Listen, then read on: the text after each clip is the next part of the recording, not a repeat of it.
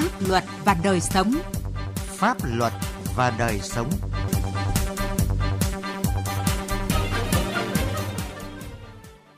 Kính chào quý vị và các bạn. Chương trình Pháp luật và đời sống hôm nay xin chuyển đến quý vị và các bạn những nội dung sau. Phòng chống vi phạm tội phạm trên không gian mạng, những vấn đề đặt ra. Quyền tự do trên không gian mạng và trách nhiệm công dân. Pháp luật đồng hành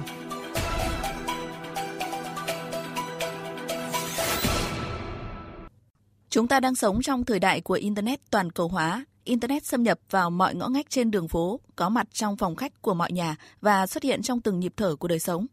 Bên cạnh những lợi ích đã quá rõ ràng, cũng như vai trò tích cực to lớn đối với sự phát triển chung của toàn nhân loại, mạng Internet toàn cầu đang trở thành một mảnh đất màu mỡ cho đủ loại tội phạm sinh sôi nảy nở với những tác hại khôn lường. Sĩ Lý, phóng viên Đài tiếng nói Việt Nam có bài đề cập nội dung này. Theo số liệu báo cáo của Tổ chức Cảnh sát Hình sự Quốc tế, tội phạm sử dụng công nghệ cao, tội phạm mạng đứng thứ hai trong các loại tội phạm nguy hiểm nhất hiện nay, tức là chỉ sau tội phạm khủng bố.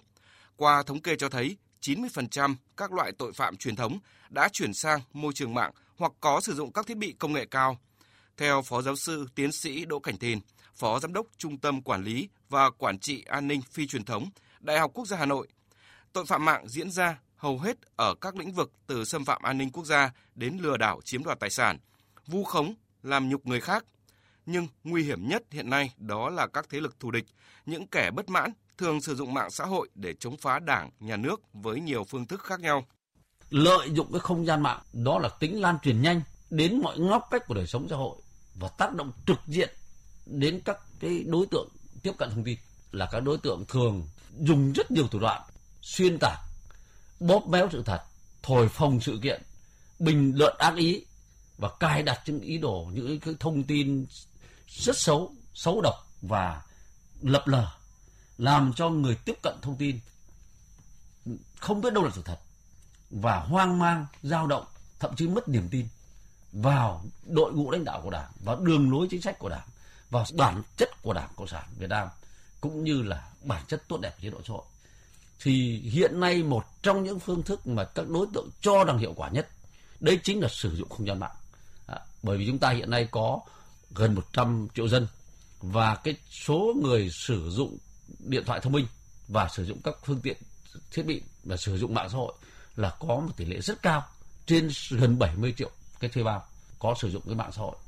cho nên đây chính là một cái kênh mà đối tượng triệt để lợi dụng để mà truyền tải những cái thông tin xấu độc những cái vấn đề mà cài đặt những ý đồ xấu của chúng để chống phá. Nếu tội phạm sử dụng mạng xã hội để thực hiện chống phá đảng, nhà nước thường diễn ra cao độ vào các thời điểm đất nước diễn ra các sự kiện chính trị lớn như Đại hội Đảng, bầu cử đại biểu Quốc hội và đại biểu Hội đồng Nhân dân các cấp, thì lừa đảo, chiếm đoạt tài sản, xúc phạm danh dự, vu khống người khác, thậm chí buôn bán hàng cấm qua mạng xã hội diễn ra liên tục và ngày càng tinh vi như giả danh cán bộ công an, kiểm sát, tòa án, gọi điện nhắn tin đe dọa yêu cầu nạn nhân chuyển tiền vào tài khoản của đối tượng, giả mạo cán bộ ngân hàng nhắn tin yêu cầu nạn nhân cung cấp số tài khoản và mã OTP, rồi rút tiền tạo những trang web mạo danh cơ quan tổ chức công ty có uy tín để huy động vốn đầu tư vào các dự án bất động sản hoặc mô hình kinh doanh bánh vẽ để dụ dỗ những người muốn kiếm tiền nhanh, chuyển khoản góp vốn, đến mạo danh các chủ Facebook, Zalo nhắn tin vay mượn tiền để chiếm đoạt. Anh Lê Văn Mạnh ở phường Yên Hòa, quận Cầu Giấy, một nạn nhân bị lừa đảo qua tin nhắn mạo danh Facebook của con gái ở nước ngoài đã chuyển cho bọn lừa đảo gần 100 triệu đồng, anh Mạnh kể lại.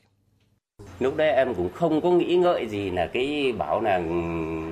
là, là, là nghi ngờ cái gì cả. Chỉ biết là nghe con gọi về cần tiền là lúc đó rồi bố cũng sốt ruột rồi.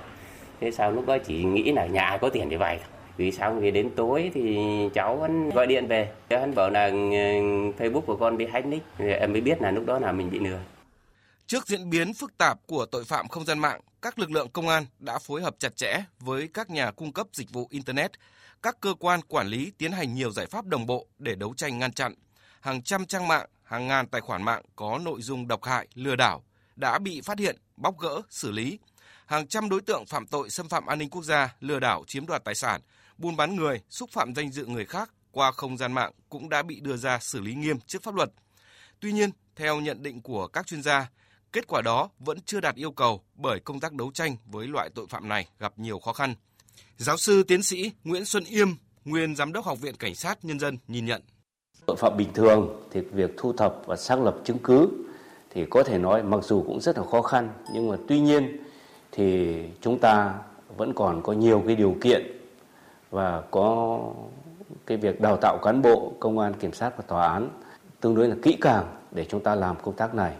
nhưng đối với những tội phạm mới mà chúng ta gọi là tội phạm phi truyền thống ấy, thì cái chứng cứ phần lớn là chứng cứ điện tử. Việc ờ, thu thập và xác lập chứng cứ điện tử rất là khó khăn. Đối với tội phạm phi truyền thống thì cán bộ điều tra có thể ngồi ngay ở Việt Nam, chúng ta có thể điều tra ở trên mạng khắp thế giới. Mà để làm được cái đó thì chúng ta phải đào tạo cán bộ và có những trang thiết bị rất là tốt. Thế thì đây cũng là có lẽ là hai cái vấn đề rất là lớn mà chúng ta phải Ờ, đầu tư đặc biệt là trong những cái cải cách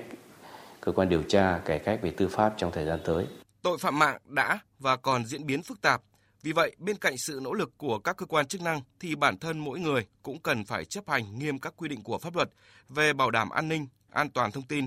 các quy định chính sách của cơ quan tổ chức, tìm hiểu các quy định, các kiến thức cơ bản về an toàn thông tin để có biện pháp tự bảo vệ mình.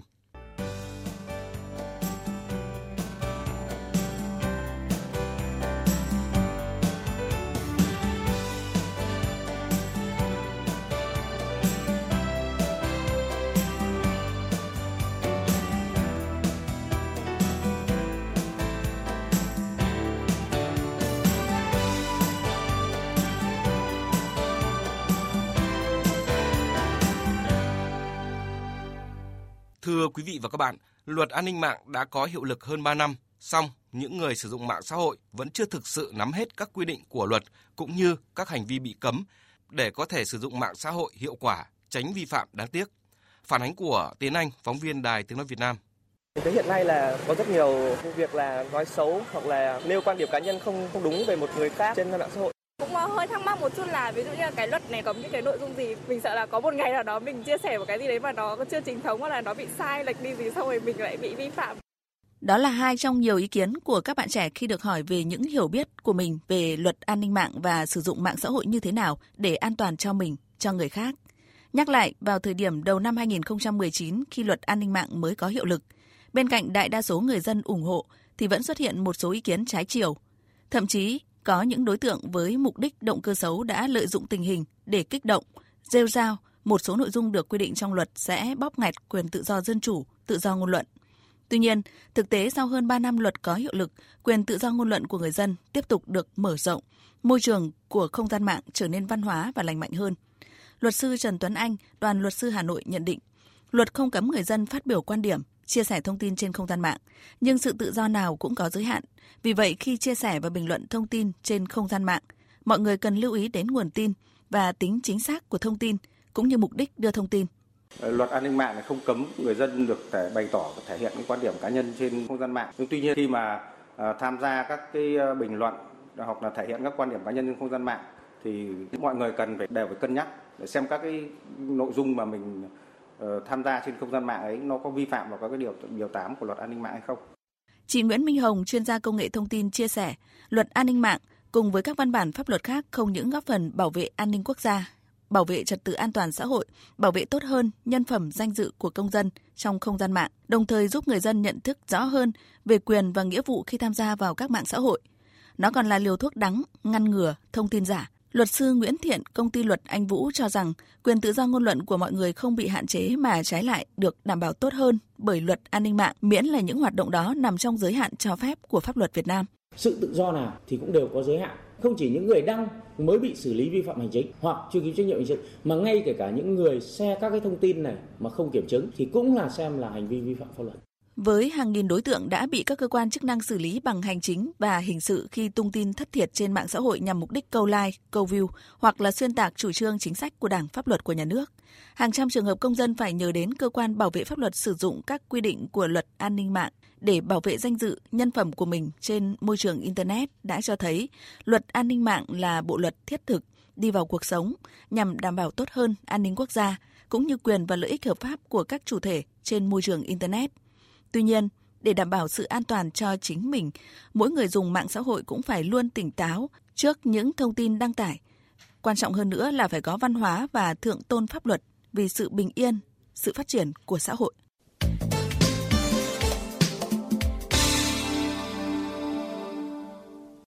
Đến đây, thời lượng dành cho chương trình Pháp luật và đời sống đã hết. Cảm ơn quý vị đã quan tâm theo dõi. Xin chào và hẹn gặp lại. Nếu bạn thuộc các đối tượng sau: Người có công với cách mạng, người thuộc hộ nghèo, người dân tộc thiểu số cư trú ở vùng có điều kiện kinh tế xã hội đặc biệt khó khăn, trẻ em, người bị buộc tội từ đủ 16 tuổi đến dưới 18 tuổi, người bị buộc tội thuộc hộ cận nghèo, người thuộc hộ cận nghèo hoặc là người đang hưởng trợ cấp xã hội hàng tháng theo quy định của pháp luật thuộc một trong các trường hợp sau đây. Cha đẻ, mẹ đẻ, vợ, chồng, con của liệt sĩ và người có công nuôi dưỡng khi liệt sĩ còn nhỏ. Người nhiễm chất độc da cam, người cao tuổi, người khuyết tật, người nhiễm HIV, Người từ đủ 16 đến dưới 18 tuổi là bị hại trong vụ án hình sự. nạn nhân trong vụ việc bạo lực gia đình, nạn nhân của hành vi mua bán người theo quy định của luật phòng chống mua bán người. Bạn không phải trả tiền, lợi ích vật chất hoặc lợi ích khác để được giúp đỡ pháp luật thông qua hình thức Hướng dẫn đưa ra ý kiến, giúp soạn thảo văn bản liên quan đến tranh chấp khiếu nại vướng mắc pháp luật, hướng dẫn giúp các bên hòa giải, thương lượng, thống nhất hướng giải quyết vụ việc, bào chữa, bảo vệ quyền và lợi ích hợp pháp trước các cơ quan tiến hành tố tụng, công an, viện kiểm sát, tòa án. đại diện người tố tụng trước các cơ quan nhà nước có thẩm quyền khác. Mọi khó khăn vướng mắc bạn gặp phải về pháp luật trừ lĩnh vực kinh doanh thương mại, hãy đến Trung tâm trợ giúp pháp lý nhà nước, nơi bạn cư trú, tại 63 tỉnh thành trên cả nước để được giúp đỡ pháp luật miễn phí. Danh sách tổ chức thực hiện trợ giúp pháp lý và người thực hiện trợ giúp pháp lý được đăng tải trên cổng thông tin điện tử Bộ Tư pháp theo địa chỉ https 2 gạch chéo gạch chéo moz.gov.vn